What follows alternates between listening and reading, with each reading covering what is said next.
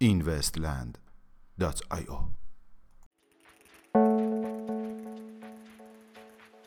سلام.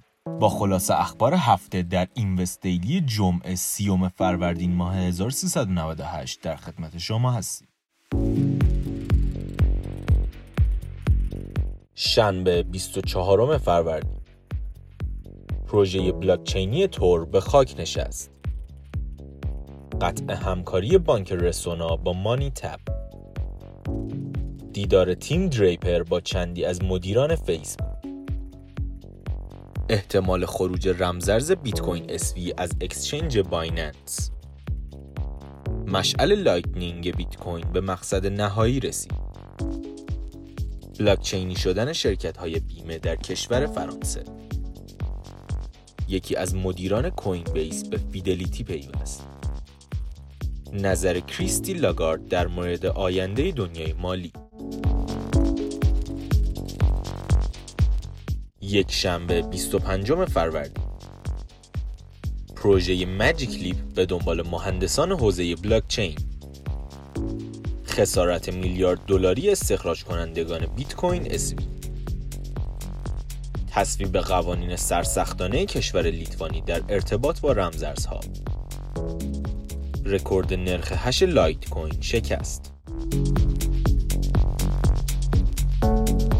دوشنبه 26 فروردین. روند بازار رمزارزها از نظر Binance. آغاز همکاری کمپانی Mahindra با شرکت سامسونگ. همکاری IMF و بانک جهانی.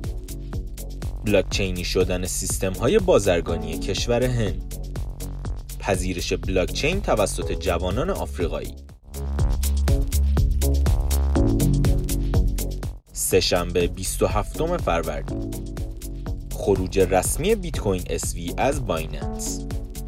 درخواست 200 میلیون دلاری استارتاپ ConsenSys.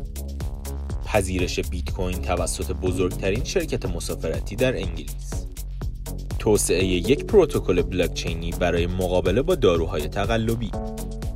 رونمایی از یک ابزار جدید بلاکچینی توسط ING آغاز همکاری کمپانی نسله و IBM اخراج بیت کوین اسوی از اکسچنج های دیگر. چهارشنبه 28 فروردین. انتشار لیست شرکت های بلاکچینی توسط فوربس اخراج بیت کوین SV از exchange Kraken نظر بانک مرکزی رومانی در مورد نقش رمزارزها ادغام زبان برنامه نویسی قراردادهای هوشمند با Hyperledger.